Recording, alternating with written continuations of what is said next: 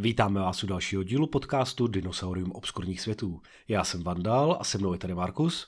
Nazdar Vandale. A v tomto podcastu si povídáme o našich oblíbených R P G herních produktech, o světech a hrách, zvláště pak o těch obskurních, zapomenutých, legendárně dobrých i legendárně špatných, ale i o těch nových a málo známých.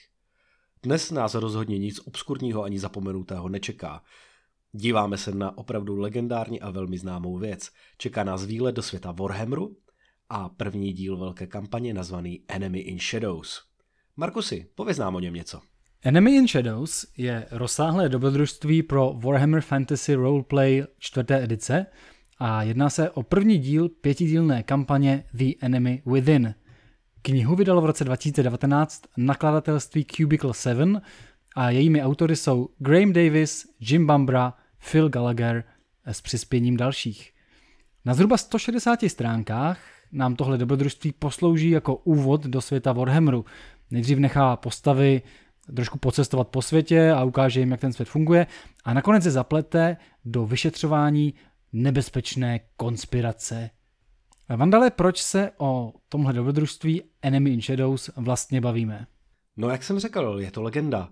Je to legenda už jenom proto, že Warhammer je sám o sobě velký pojem, ten svět je legenda, je to legenda ve světě wargamingu, je to legenda ve světě R P G, ale legendárně i ta samotná kampaň.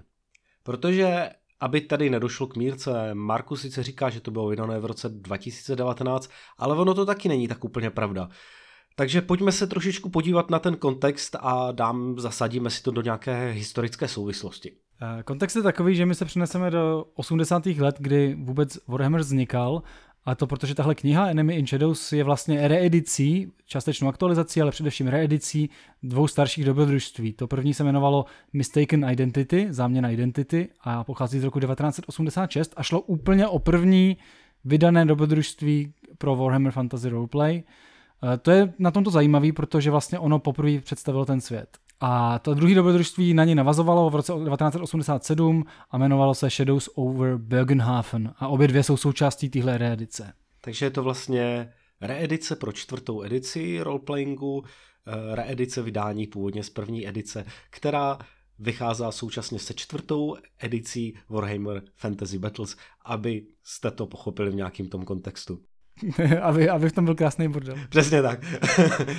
Ne, já si tady samozřejmě dělám trošku srandu, ale uh, mě to totiž ve své skutečnosti dost zaujalo, protože jsem si dohledával samozřejmě k tomu při přípravě trochu historii a začal jsem do toho tak nějak zabředávat těch edic a četl jsem si k tomu něco, našel jsem si nějaký dobový články a dost mě na tom právě zaujalo to, co jsi říkal, že, že to vlastně je ten první úvod do toho světa, takový první opravdový pořádný, protože předtím mm-hmm. ten svět byl opravdu jenom tak velmi nastíněn, řekněme tomu z toho wargamingového hlediska, že i ty rasy a ten svět byl definovaný hlavně z toho, co ta hra potřebovala. A i že v tom vlastně v tom roce osmdesát šest osmdesát sedm, tak vlastně dochází k opravdovému rozdělení té, řekněme tomu, té wargamingové větve toho Warhammeru a R P G větve toho Warhammeru. Protože třeba ještě předtím ta druhá edice, což mě dost zaujalo, to jsem netušil, přestože jako wargaming znám, hraju a relativně si vlastně vyznám v jeho historii, tak vlastně Warhammer nebyl Fantasy Battles, ale byl to plným názvem, tady to budu číst, Warhammer The Mass Combat Fantasy Roleplaying Game. A v podstatě v podstatě jim šlo o to, že vytvářeli si v podstatě nejenom jako wargaming systém, ale i takovou nástavbu pro hraní kombatu ve fantasy roleplayingu, takže to byl napůl něco rozkročený mezi wargamingem a bylo k tomu ještě přidaný tak, takový vlastně jednoduchoučký R P G, ale teprve vlastně po tomhletom rozdělení na ty dvě velké větve a zadefinování toho světa, tak ten Warhammer začíná mít tu podobu, kterou známe teďka. Na jedné straně ty velké bitvy s těma figurkama a na druhé straně tohleto vlastně R P G a to, to všechno s tím relativně propracovaným settingem. Ale ono je to zajímavý ta historie a musíme o ní mluvit, protože je podstatná k pochopení toho, o čem se dneska budeme bavit. Jednak je důležitý jako myslet na to, že se skutečně rozdělily dvě hry a to jsou ty Fantasy Battles, což je ta figurkovka, a Fantasy Roleplay, což je RPGčko. Oni jsou totiž trošku jinačí jako atmosférou a vůbec stylem.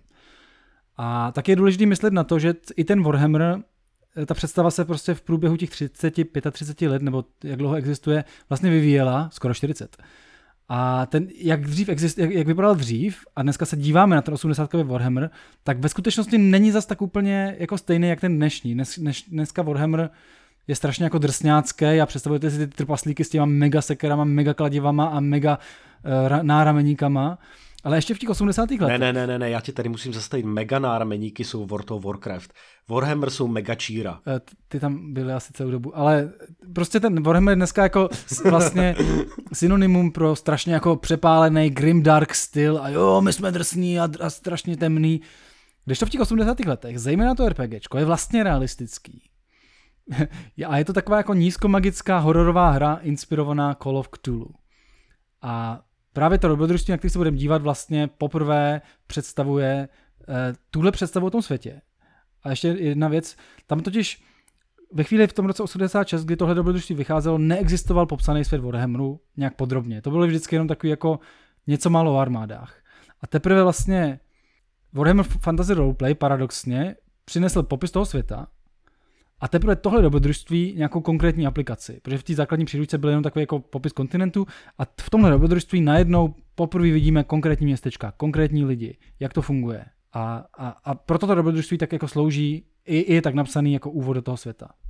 Ono jako ten dnešní Warhammer, jak Markus říká, on se nějakým způsobem vyvíjel. Když jsem se bavil s hráčema, kteří hráli Warhammer Fantasy Battle už někdy na začátku devadesátých, tak tím mě všichni potvrzovali, že to opravdu v té době to bylo do značné míry podobné tomu, co teďka říkal i o tom, i o tom roleplayingu. Ten vývoj k tomu dnešnímu stavu, jak se trošku ironicky říká, čím víc lebek, tím víc Warhammer, tak byl opravdu postupnej, šel v ruku v ruce se čtyřicítkou, s Warhammerem čtyřicet tisíc, který taky začal takovou značně odlehčenou komiksovou parodií a teprve postupně z ní jako odpadávají ty kousky té, té parodie a vyvíjí se to v to, co vidíme dneska, že je to všechno temný, hustý, krutý. Což samo o sobě není špatný, je to prostě nějaký jako směr, který si oni nastolili, evidentně jim vynáší peníze a lidi to chtějí, takže proč ne? E, vidíme to, že vlastně v současnosti, že jo, ta nová v uvozovkách edice Warhammer Fantasy Battles, ten Age of Sigmar, tak to už je naprosto, nemá nic společného s tím, tím low fantasy přízemním světem, to už je prostě high epic úlet, bitvy jak, bitvy jak z nějakých val, legend o Valhalle. Proč ne? Já tu knížku mám, měl jsem tu edici, je to docela zábavný, ale opravdu s tím tím světem to nemá nic moc společného, až na, na nějaký ty kulisy a design. Takže je to i, i zajímavý pohled. Je tenhle ten díl, jak obyčejně my máme díly vždycky o nějaké staré věci a o nové věci, tak tenhle ten díl jako výroční dvacátý díl, tak v sobě kombinuje tyhle ty dvě, dvě věci za ráz. Díváme se na moderní pojetí a zároveň je to takový okýnko do minulosti. No, já myslím, že už jsme se teďka o té historii bavili dost, tak pojďme se teda konečně podívat na ten samotný produkt. Uh, Mistaken Identity je knížka, která má asi sto šedesát stránek a to dobrodružství, který zažijete v ní, uh, je docela dlouhý. My jsme ho odehráli, ne teda s Vandalem, já se svojí skupinou a trvalo nám deset sezení. Pomyslně si vlastně tu knížku můžeme rozdělit na dvě dobrodružství, no ne pomyslně, ona je prostě, jsou to dvě dobrodružství, to první se jmenuje Mistaken Identity a je zhruba třetinová, třetinový rozsah. A v tom dobrodružství vlastně začínající dobrodruzi, což jsou takový jako totální nýmandi, se rozhodnou stát dobrodruhy. E, prosím vás, ve Warhammeru hrdinové nejsou válečníci a kouzelníci, ale jsou to třeba krysaři. E, v našem případě to byl jako jeden k- začínající kavalérista, potom student inženýrství, e, nějaká potulná e, zlodějka, kněžka a námořnice. To jsou prostě jako běžní lidi. A rozhodnou se stát dobrodruhy a v té první části vlastně jenom putujou, je to taková hodně jako lineární cesta, na který zažívají různé eskapády, potkávají obyvatele toho světa a seznamují se s tím, jak ten svět funguje. Zápletka velmi jednoduchá spočívá v zásadě v tom, že jim jde v patách lovec odměn a oni vlastně řeší proč. Já, já se omlouvám, Markusi, že tě tady přerušuju. Já myslím, že klidně můžeme tady hnedka říct, že přestože je to na jednu stranu nové dobrodružství, tak to asi budeme spoilovat, protože nemá cenu to nějak tajit a pokud si to chcete zahrát, tak nás asi teďka přestaňte poslouchat. Dobře, tak vyspoiluj to, co jsem já se tady tak obcházel. No ano, Mistaken Identity, ono je to jeden z těch názvů, je to jeden z těch názvů modulů, kterým nesmíš ukazovat hráčům, protože už vám odhalí podstatnou část zápletky Ano, jde tam o to, že si spletou identitu jednoho z těch vašich hráčů s tím cílem toho vraha. Je to jeden z těch super názvů typu Against the Cult of Reptile God, což prostě nesmíte ukázat těm hráčům, když to začínáte hrát, protože to okamžitě je všem jasný, o čem, o čem tam teda půjde. No dobře, každopádně.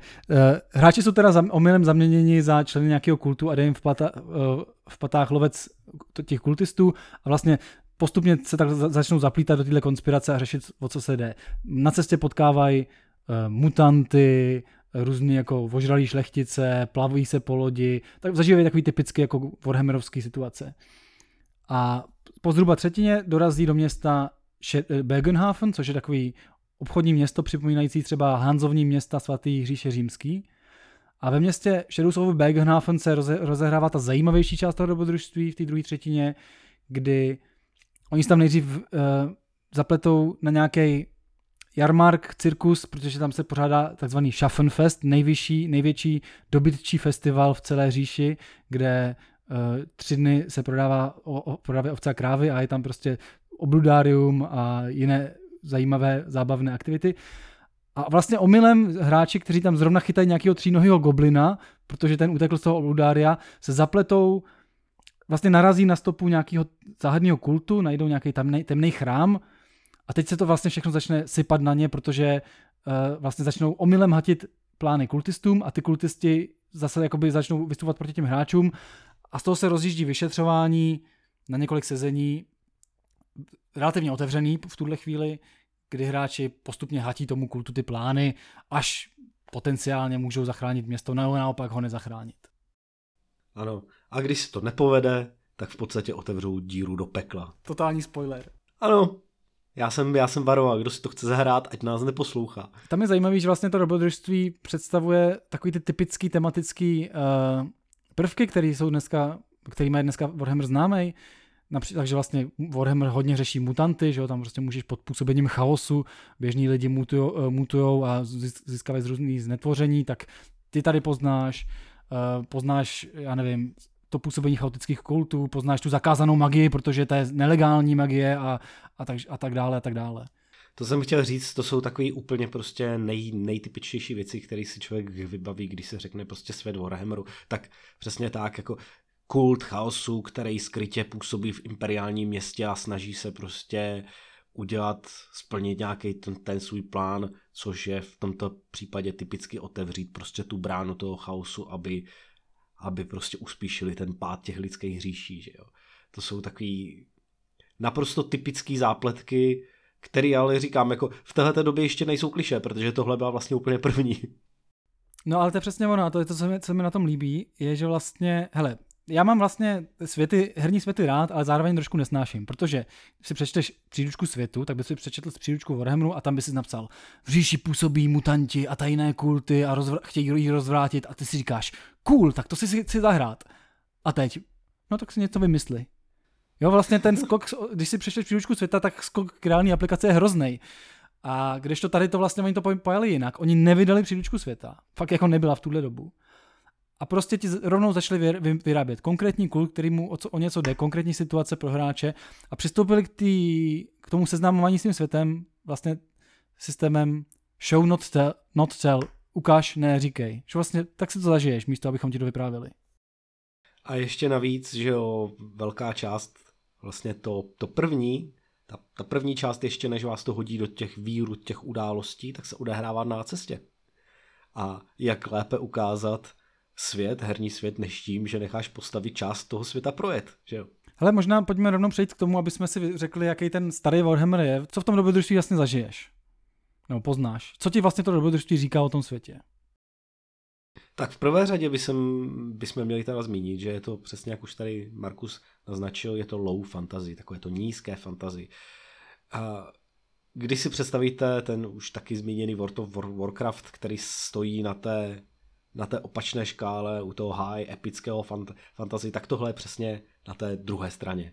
Tady jsou všichni zlí, oškliví a špinaví. V zásadě vlastně úplně obyčejní lidi pravděpodobně nemají moc peněz. Myslím, že hned první sezení začíná tím, že máte problém se dostat do zastavníku, protože si ho nemůžete dovolit.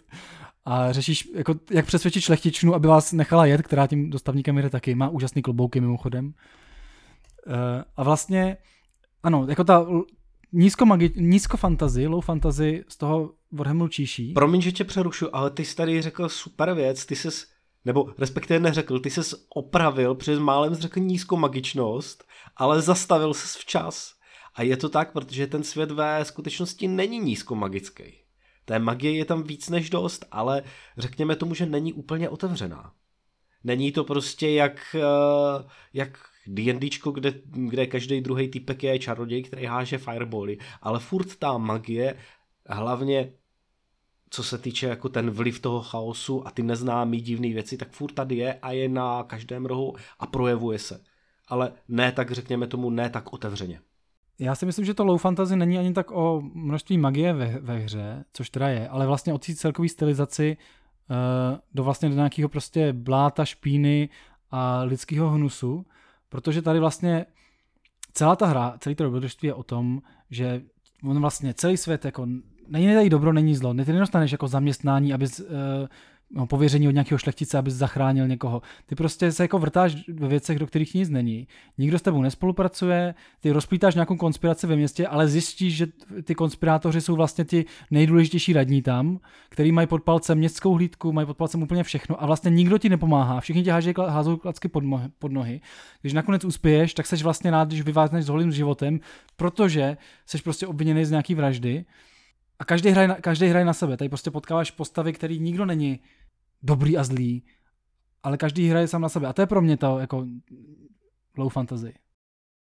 Je to zajímavý, celý to působí, celý to působí, nechci říct úplně realisticky, protože středověk taky takový jako nebyl, ale uh, mám takovou svoji vnitřní teorii, jako že je to tím, že to psali Britové? Je to, je, je to hodně evropský. Jo, jako, když to srovnám s takovým tím klasickým ala středověkým prostě lunaparkem, který máme v těch D and D modulech, o kterých jsme se tady bavili dřív, že jo, typicky zase ten Against the Cult of Reptile God, tak má to úplně jinou atmosféru a je to takový mnohem, já to prostě musím říct, jako to slovo realističtější, působí to prostě mnohem víc středově cejí, než prostě, než než ty městečka z toho divokého západu zasazený prostě mezi, mezi rytíře a, a skřety, což známe z D&Dčka.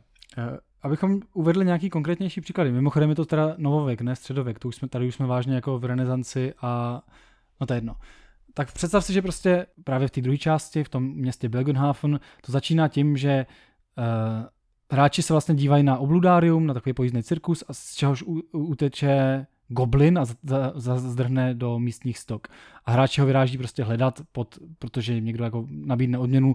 Majitel toho obludária, převeďte ho mi zpátky, nabídnu vám odměnu.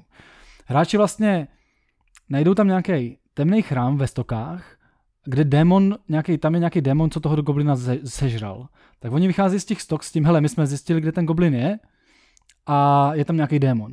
A teď vlastně dostanou se pravděpodobně před místní soud, který je prostě vyslechne, a tam začne se řešit. Nikdo vám to nevěří a e, soudce prostě div, že ti nedá pokutu za to, e, odměnu ti odmí, odmítne vydat, protože někdo jiný tvrdí, že toho goblina našel taky.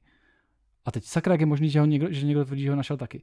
A vlastně a takhle se dostáváme do řetězce lží a lží a ty hráči nikdy nedostanou odměnu, nikdy nedostanou pochvalu, ale vlastně jenom jejich základní motivace, proč vlastně rozplítají tu konspiraci je, nejdřív, aby dostali peníze, což nedostanou, a potom, aby se pomstili tím, co jim vlastně kazí ten biznis. Hele, dobrá, bavíme se tady o tom světě, o tom, jak ten svět vypadá tak, ale pojďme se chvilku bavit i o tom samotném dobrodružství. Protože to dobrodružství je dost jiný oproti tom, těm stylům dobrodružství, co, co, te, co děláme v našem podcastu obyčejně. Není to vůbec sandbox. Prakticky vůbec. Je to naopak. Zdráhám se trošku použít co rail, railroad, je to spíš, spíš bych jsem to nazval skriptovaným dobrodružstvím, ale pojďme se o tom trošku pobavit, ať naši posluchači ví, o čem, o čem to teďka tady melu. No, railroad je špatný slovo, ale to asi nemá smysl zacházet do teorie, řekněme, že to má prostě lineární příběh, ale dává ti v, v rámci něj docela volnost. Teda ta první část, ta cesta do toho města, ta první, zhruba první třetina hry, ta je skutečně jako totálně nalajnovaná, tam nezbývá nic jiného, než se nechat vést a užívat si ty situace, které se na té cestě dějou. Ale to samotné vyšetřování ty konspirace v tom městě vlastně počítá s tím, že hráči začnou zkoumat, vlastně proč jim někdo kazí ty, ty plány a, a kdo stojí za tím chrámem. ale vlastně nabízí takový množství stop a takový množství cest, kterýma to budou zkoumat, že je to ve skutečnosti velmi volný. Ale vždycky vede za, jako k tomu závěru. Tam je vlastně zajímavý sledovat, jak je to chytře narafičený, protože ten závěr je vždycky stejný. To, oni prostě to, celý to končí tím, že hráči pravděpodobně jdou překazit nějaký rituál. Ale oni se vlastně sami k tomu dopátrají, protože je to tak celý chytře narafičený, že ať budou dělat cokoliv, tak je to k tomu navede. Já bych se to právě zdráhal říkat tomu Railroad kvůli tomu, že oni si vymýšlejí vlastní cesty a ta dobrodružství s tím většinou počítá. Akorát to všechno ukazuje jedním směrem. No jasně no. Uh, jako ono, ono, že jo, v tomhle tom žánru prostě nemůžeš udělat prostě úplnou volnost, protože on, ono by to pak úplně nefungovalo. A já to tomu úplně ani nevyčítám. Mě tam, spíš když jsem si to četl, tak mě zarazila jedna věc. To když jsem si říkal, že tyho jako, ale ono mě to strašně ve skutečnosti připomíná tu danganskou kletbu. Kdyby ta danganská kletba byla napsaná normálně a z nějak zajímavě. Protože ta, ta samotná struktura je ve skutečnosti velice, velice podobná. Hráči přicházejí do města, mm-hmm. kde se něco děje, oni zjišťují nějaké informace, zjišťují nějaké stopy a pak jdou překazit nějaký rituál. Oba dva tyhle ty popisy bychom mohli dát na obě dvě ty dobrodružství, ale jedno se mně hodně nelíbí a druhý se mně hodně líbí. A čím to je, že? Čím to je, no. Já vím přesně, čím to je. Tady jsou totiž zajímavé věci. Tady ano. jsou, tady nestrácíme čas popisem tím, který, který vesničan nebo který měšťan má kde králikárnu. Ale autoři se věnují tomu, že budou opravdu zajímavý charaktery. Většina toho vyšetřování je ve skutečnosti sociální. A my jsme za celou hru hodili jenom párkrát kostkama. Ty hráči prostě běhají po tom městě a navštěvují různé budovy, různé cechy, různé, já nevím, soudy a baví se tam prostě s těma lidma. A na tom Warhammeru je krásný, že ty postavy jsou prostě jako pestrý, zajímavý, většinou jsou popsaný tak třeba jedním, dvěma odstavcema, spíš jedním teda, ale mají něco jako cool, co, čeho se může okamžitě chopit a zahrát to, jo. Ať je to prostě nějaké jako uh, baculatý soudce, který je má jako posuzovat a, a přidělovat jim nějaký mm, peníze, ale nemůže a on je ve skutečnosti dobrák a teda, teda a pak je teda odstraněn a zabit, což je taky záhadný, nebo se potkají s místním kultem Rallandovců, což jsou vlastně jako zloději, vyznavající boha štěstí a hazardu Rallanda, kteří zase prostě mají nějaký charakter, nebo jeden z těch jako potenciálních záporáků, Johannes von Teugen, vypadá jako upírá, tam taková krásná scénka, jak má prostě zatažený záclony a vy vyjedete k němu do kanceláře, vidíte jenom tu siluetu a on pozvedne číši s nějakou rudou tekutinou, napije se z ní a říká: slyšel jsem, že jste se po mně ptali. A prostě takové jako krásné scénky jsou tam přichystané, no. A nebo třeba krásné setkání s dvěma šlechtici v hospodě, kteří se opili a, a nudí se a jejich jediným cílem toho večera tak je přijít a vyvolat někde nějakou pořádnou rvačku, kterou by samozřejmě potom mohli vyřešit jejich bodyguardi. A vyřešit, myslím, tím, že všechny zmlátí okolo. A takovýhle spoustu prostě různých, různých zajímavých zajímavých prostě momentek a historek, co se tam prostě ne, neustále děje, ať už prostě přímo s tím vyšetřováním souvisí nebo ne. No je to prostě taková jako baráž, neustálá bombardování jako vtipnýma, zábavnýma, pestrýma scénkama. Mimochodem to s těma šlechticma, co jste teď zmínil, já to chci říct, protože jeden z důležitých motivů Warhammeru Fantasy Roleplay je vlastně sociální nerovnost, kdy šlechta je tady permanentně vykreslovaná jako strašně jako zhýralá, rozmazlená, bohatá a ta, právě jedna scénka ti to vykresluje na tomhle, že vy sedíte v té hospodě a tam přijdou ty šlechtici a ty, ty, jejich jediným účelem je, že se vám tam posmívají, uráží ty postavy a ty hráči s tím nemůžou nic dělat, protože prostě by dostali na držku od té jejich ochranky. Respektive tam se nabídne potom možnost, jak to dělat, protože to je přece jenom interaktivní scénka, ale tímhle způsobem ti to dá zažít ten svět. Když o tom mluvíš, naprosto geniální scéna. Když jsme říkali, že ten, ten úvodní, to, ta první část toho dobrodružství je v podstatě jenom jako lineární věc, kdy v podstatě se necháváte vést, tak jsou tam taky výborné věci. Mně se strašně líbí scéna, která je o tom, že ty postavy teda nějakým způsobem nakonec cestují, pravděpodobně ne vevnitř toho kočáru, kde je ta šlechtičná se svým bodyguardem a tak dále, ale nejspíš na střeše nebo na tom pozorku a tak. A scéna spočívá v tom, že začíná pršet. a je tam prostě popisovaný, co se bude dít v případě, když ty postavy se teda pokusí před tím deštěm schovat dovnitř, jak tam prostě vzniká vevnitř v tom kočáru tlačenice a ti suší cestující vevnitř v tom kočáru se snaží ty mokré cestující zase vyhodit ven a naopak, jo, a ti voskové, kteří tam ve, který jedou s tím kočárem a mají ostražlivou kocovinu, tak to fakt nechtějí řešit. A nechávají to čistě na těch, na těch cestovatelích. A ten, ten popis, jak je to tam napsaný, fakt jsem se ten u toho řezal smíchy. No prostě já si myslím, že jedna z těch cest, jak udělat i třeba jako relativně lineární dobrodružství e, zabavným, je dávat tím hráčům zabavné scény, které vlastně ti potom nevadí, že to je lineární. Ta scéna jednak je třeba vtipná na hraní a jednak ti třeba jako otevírá spoustu možností řešení, jo? Že třeba jako není podstatný, jak dopadne. To dobrodružství je chytrý v tom, že i v těch lineárních pasážích ti dává scény a nevyžaduje konkrétní závěr z těch scén. Že tam například jako přepadne ten lovec odměn, tak tam máš potenciálně jako velkou bojovou scénu na zakotvený lodi, kterou se hráči zrovna plaví. A vlastně není podstatný, jestli ten lovec umře nebo neumře nebo uteče, protože ono se to potom nějak jako stejně vždycky spojí. Jo, ale jakým konkrétním způsobem hráči vyřeší to přepadení, jak se naplánujou, jak, s tím, jak se mu budou bránit. Je to velmi otevřený, ta scéna. Nedělá to to, co jsme zmiňovali u Dark Sunu, že by tam byla popsaná scénka a v zápětí její řešení. A hra počítá jenom s tímhletím jedním řešením a jde dál. Je to opravdu, je to do značné míry volný, dokonce se mi líbilo, že nás na spoustě míst tak ti to nabízí různé alternativní možnosti.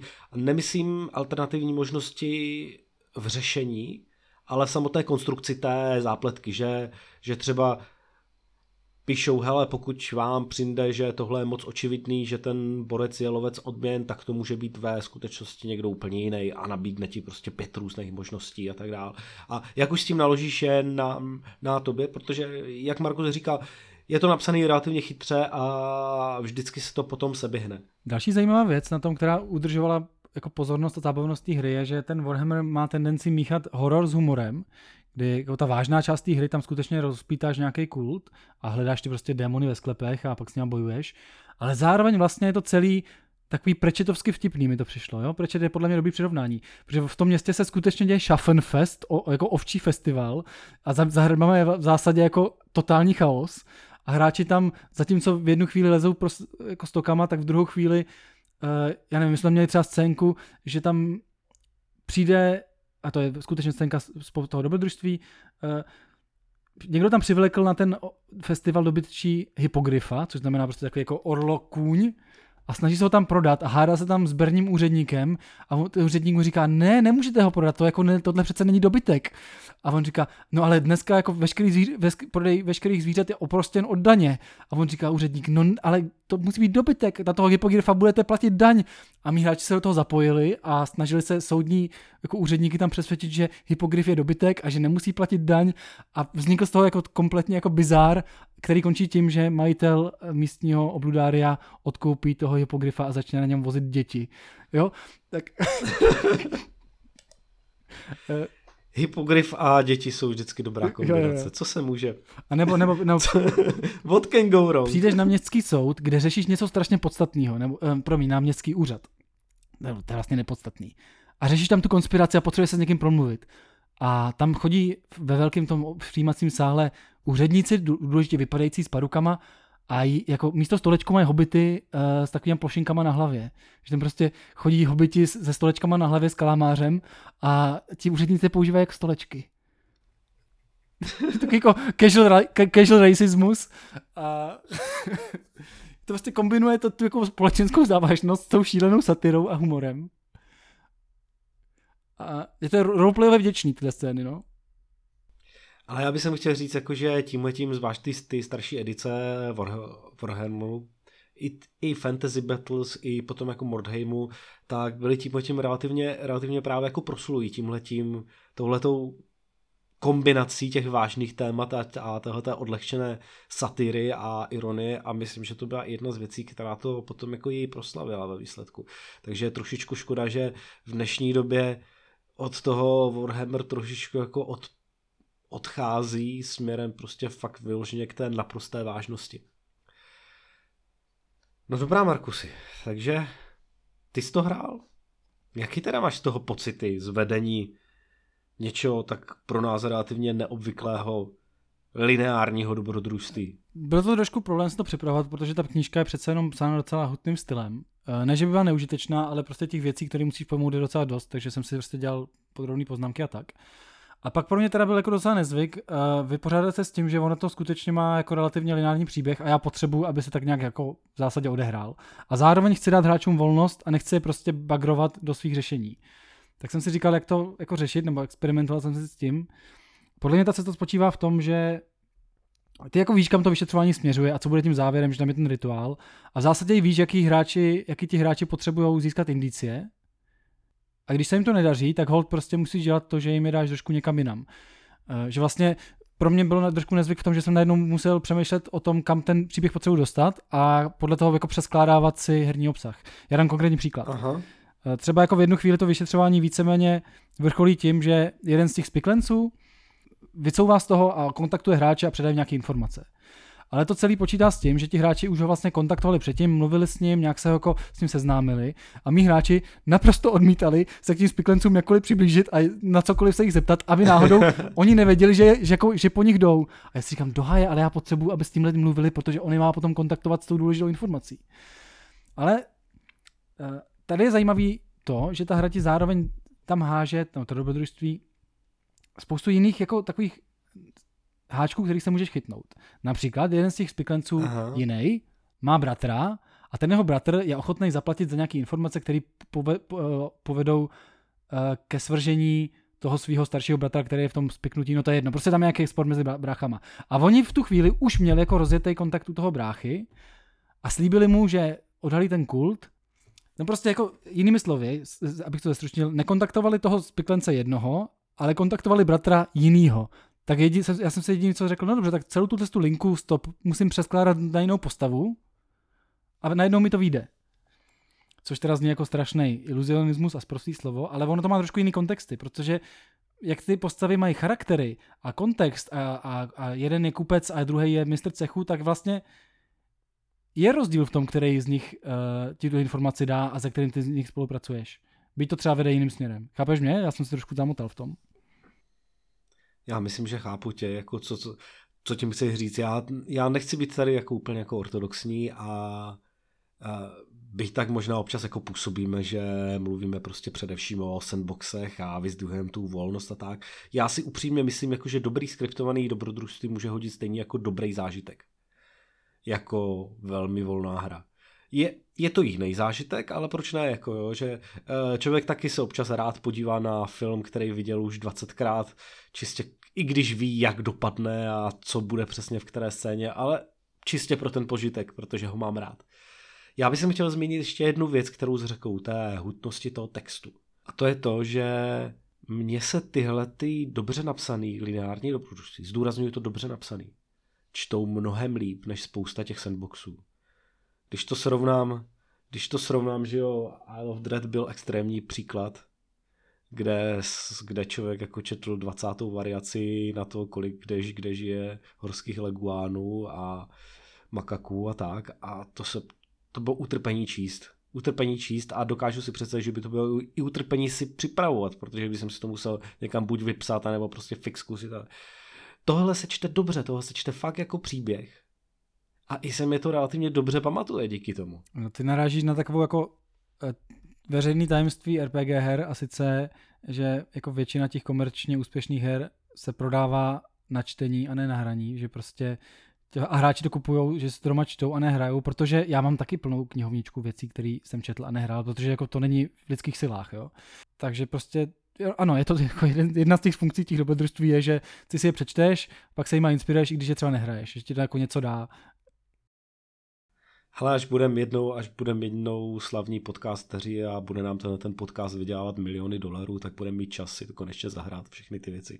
Já v tom zůstávám optimista. Ale tohle dobrodružství je teda z toho, z té kategorie těch, který se dobře čtou a zároveň jako dobře hrajou, byť to může být komplikovanější. Já jsem chtěl ještě zmínit jednu věc, proč se to dobře hraje a proč bych tomu neříkal Railroad. Protože ono to sice má skript, ale ten skript uh, říká, co budou dělat ty nepřátelé a ty nehráčské postavy a neříká, co mají dělat hráči. A to je teda nenápadnej, ale naprosto zásadní rozdíl. Protože celý ten skript vlastně říká, jak probíhá to spiknutí a který den ty spiklenci dělají co a kdy mají jakou schůzku a kdy mají jaký plán.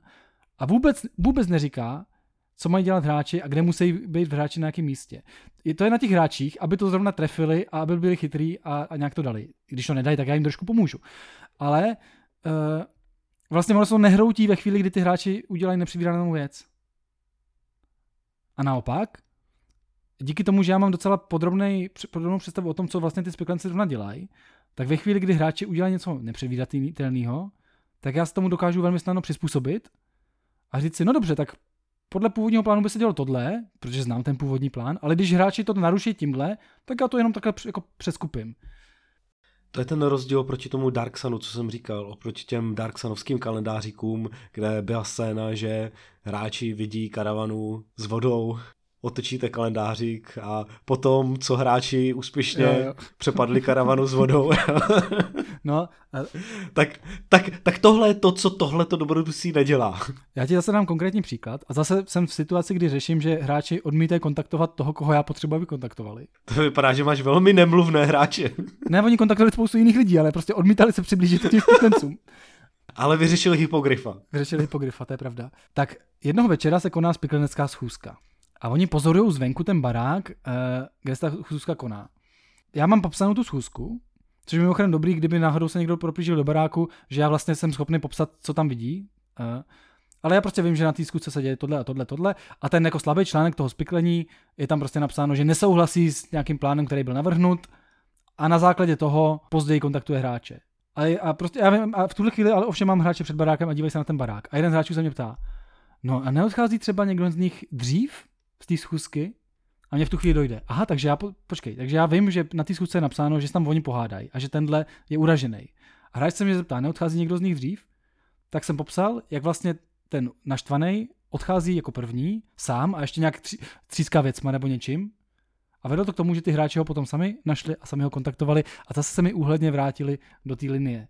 Ale vůbec tam nebylo potřeba jako, aby ty hráči, aby tam bylo napsáno, co mají dělat hráči. Tam vážně jenom o tom, že já přesně vím, co se tam děje. A jsem schopnej organicky reagovat na to, kde jsou zrovna hráči, co vidějí, co můžou vidět. A dokážu se tak hezky jako navádět tam, kde potřebuju, víš? No a pokud by vás zajímalo ještě další popisy situací, kdy Markus dělal iluzionismus a vracel své hráče do kolejí, tak přestože bychom se tady o tom mohli bavit další hodinu, tak já bych si vás dovolil dovést, navést na jeho blog, kde celý průběh této kampaně docela podrobně popsal. Vandale, ty mě trápíš. Jednak odkazuješ na můj blog beze mě a jednak já už tady mám takových poznámek, o kterých bych chtěl mluvit, jo. Tady jsou fakt jako ty, ty, ty scénky tak pěkný, ale asi by to bylo nadlouho, no. Jo, jo, ani tentokrát neuděláme některým našim posluchačům radost a nebude to čtyřhodinový díl. Můžou si to přečíst na tom blogu. Tak já jenom chci říct, ještě jednu věc, ještě, ještě jednu věc mi dej. Tak jo, tak poslední, povídej. Je to taky takový typ, jak se jako poprat s takovýhlema hrama. A sice být svolný k tomu, trošku si to upravovat, hele, třeba úplně na začátku hry, v úplně prvním sezení, úplně první scéna, hráči přijdou do hospody a je tam Philippe Descartes, bretonský, takový jako mušketýr, podvodník a má je ohrát v kartách a je tam scéna, jak převrhne stůl, střílí z pistole a oni ho tam honěj. To se u nás nestalo, protože oni se s ním spřátelili. V zásadě. A já jsem ho potom v průběhu těch deseti jako dalších sezení neustále vracel do hry, protože on se zamiloval do jedné hráčské postavy a str- byl strašně otravnej. A, ale chci, co jsem chtěl říct, vlastně pochválit tu hru, že mi tam udělá scénu se zábavnou postavou. Je to prostě takový jako svůdník, hazarder a tak. A ta scénka sice jako má končit nějakou přestřelkou, to se nestalo, protože oni se s ním přátelili, ale ta postava je tak zábavná, že já jsem schopný ji vytěžit v dalších hrách, i když se mi tam nestalo to, co tam bylo naskriptováno. No, to je jedno. Já myslím, že tě všichni pochopili. Já bych chtěl ještě dodat jednu věc, o které jsme se bavili při přípravě a zapomněli jsme ji to trošičku zmínit. A to je to, že stejně jako u všech her, úplně u všech her, je potřeba manažovat hráčská očekávání. Takže když plánujete hrát něco takového, co je naskriptovaný, no, jako třeba tady a víte, že cílem je dostat se do toho Bögenhafenu, klidně to těm hráčům řekněte. Je to... Je to nepřekvapí, oni budou vědět, co se po nich chce, vás to nepřekvapí a hru to taky neskazí. To, že se film jmenuje Hvězdné války, tak vám neskazí, ani to, to není spoiler, že víte předem, že se to bude nejspíš pojednávat o válkách mezi hvězdama. To máš pravdu, já jsem to vlastně na začátku udělal. Já jsem řekl, že hrajeme do dobrodružství, který bude investigativní, sociální, ale první třeba tři sezení je vlastně jenom cesta do toho města, kde to dobrodružství se koná. A ať jsou připraveni na to, že ta cesta je úplně lineární, že tam budou prostě zábavné scénky, ale že vaším úkolem je do, do, do toho města. Tím jsme si ušetřili spoustu trápení s tím, že by mi hráči odbočovali. Navíc oni byli mentálně připraveni na to, že vlastně se nemají v těch prvních třech sezeních úplně jako pokoušet tam vymýšlet nějaký vlastní jako příběhy, že prostě jsou tady od toho, aby si užili to, ty scény, co tam jsou. A vlastně potom říkali, že když to věděli předem, tak to bylo v pohodě. A že teda tři, tři sezení byly tak akorát, že už potom by to bylo dost nesnesitelný, jo, mimochodem. E, ta jako relativně má, malá míra volnosti, ale ono se to potom velmi rozevře, ta hra. Stejně tak, jako protože bylo potřeba říct, hele, tahle hra je o tom, že budete vyšetřovat tady ten kult a prostě to hrajem, to je o tom je ta naše kampaň. Že nemůžete si říct ve druhém sezení, vykašlem se na to a jdeme za město řešit skřety do lesa. Protože no je to prostě otázka dohody. Ve chvíli, kdy se takhle dohodneš a ty hráči s tím počítají, tak ti, oni ti velmi ochotně budou spolupracovat. Jo, ale tady už zabředáváme na můj vkus příliš do teoretických témat. Na to jsou jiné podcasty, kde se o tom baví jiní lidi, kteří jsou asi povolanější než my. Takže tady už bych jsem to fakt ukončil. Dobře, Vandale. Tak já už jsem ten zmiňoval, ten tvůj blog, tak si ho ještě... Ještě nám zopakuj teda, kde je a co tam najdeme. Na mém blogu nazvaném Zpátky do dungeonu, mimochodem odkaz bude tak jako vždy v poznámkách podcastu, najdete jednak můj článek s představením uh, obecně Warhammeru první edice a tohle dobrodružství a jednak zápisy ze všech mých sezení uh, v tomhle dobrodružství, včetně toho, jak jsem se trošku jako občas válčil s tím. Takže vás tam zvu a pokud jsou tu nějaký fanoušci Warhammeru, budu velmi rád, když uh, se ozvete, protože mě třeba zajímá, co se líbilo vám, jaký dobrodružství, ale to je jedno. A zároveň vás chci pozvat do databáze R P G na r p g forum tečka c z, kde najdete mimo jiný spoustu jiných dobrodružství pro Warhammer a vážně bych chtěl vědět, který jsou dobrý, takže napište. A Vandale, kde, kde najdou nas, naši posluchači tebe? Mě najdete taky na té databázi, vím, že jsem ti tam slibil nějaký recenze, dneska jsem se k tomu nedostal, promiň. A jinak mě najdete na Facebooku, najdete mě na Instagramu, máme tam Dinosaurium obskurních světů, žádný jiný Dinosaurium obskurních světů tam není, budeme rádi za každý like, za každý koment. A tímhle už bych jsem to opravdu uzavřel, takže loučí se s váma Vandal. A loučí se s váma Markus, čau čau. Ahoj.